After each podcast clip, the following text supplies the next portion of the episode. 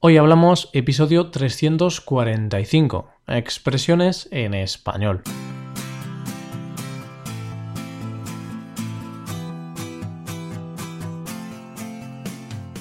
Bienvenido a Hoy Hablamos, el podcast para aprender español cada día.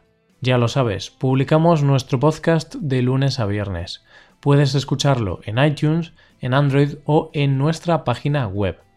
Y si quieres ver la transcripción y la hoja de trabajo de cada episodio, puedes visitar nuestra web hoyhablamos.com.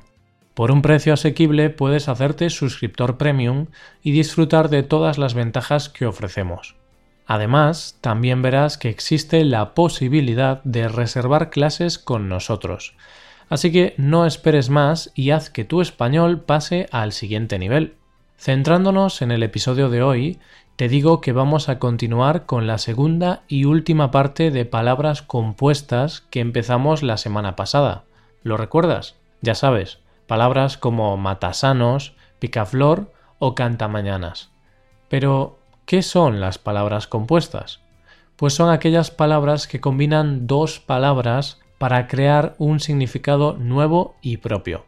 Quédate con nosotros para descubrir de qué palabras hablamos hoy.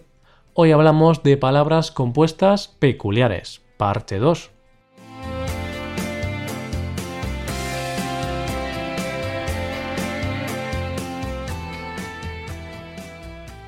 Empezamos este episodio echando unas risas. Vamos a reírnos un rato porque ¿qué sería de la vida sin la risa? ¿Hay alguna forma mejor de expresar la alegría? Pues te hablo de la risa porque te voy a empezar hablando de lo que significa ser un hazme reír.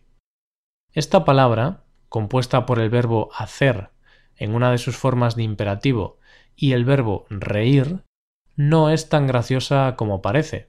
Y es que si algún día eres el hazme reír de tu barrio, seguro que no va a ser nada bueno. Si llega ese día, será porque todo el mundo se va a reír de ti, ya sea por tu extravagancia o por tu ridiculez.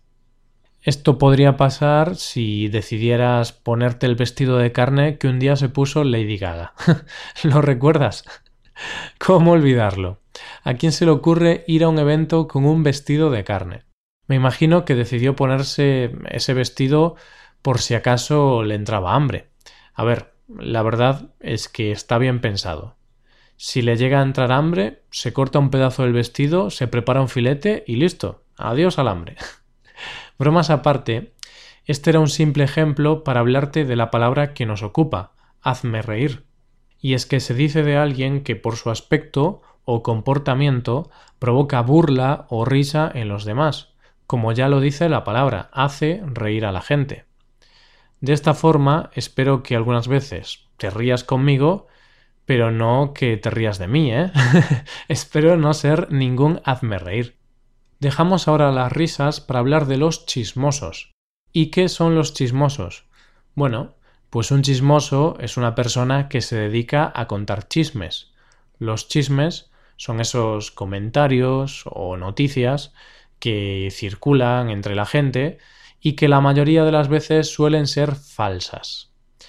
Esto es muy típico en los pueblos. Si vives en un pueblo, estoy seguro de que sabes de qué te hablo. Y es que en los pueblos las noticias y comentarios van de boca en boca a la velocidad de la luz. Los chismes son muy pero que muy populares. En las ciudades, por lo general, es distinto.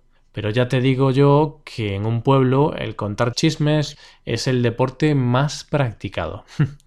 bien, bien, pues te he hablado de los chismes, los chismosos y de este tipo de cosas como presentación a la segunda palabra compuesta del día. Corre, ve y dile. Aquí nos volvemos a encontrar el imperativo con las formas corre, ve y di. Un corre, ve y dile es precisamente esto. Una persona que nada más enterarse de un chisme va corriendo a contar, a decir la noticia a todo aquel que se encuentra. A todos nos viene a la mente el caso de algún correveidile de nuestro entorno. Una de esas personas a las que le cuentas un secreto y a los pocos minutos el secreto ha dejado de serlo. si es que ya se sabe, la mejor forma de guardar un secreto es no contándolo. Dejamos a los correveidiles con sus chismes para hablar de los aguafiestas. Estos no estropean los secretos, pero sí que estropean otras cosas. Concretamente, estropean los momentos de diversión. Y es que el otro día me lo estaba pasando muy bien tomándome unas tapas con mis amigos cuando recibí una llamada de mi compañía telefónica. Me decían que tenía que pagar una factura de 500 euros. ¿Qué hago a fiestas? Me fui a casa enseguida. ¿Qué hago a fiestas el teleoperador? Precisamente de las personas que estropean los grandes momentos te hablo a continuación. Y no, no es cierto que mi factura telefónica ascendiera a 500 euros. si fuera así, algo malo habría hecho. Es un ejemplo.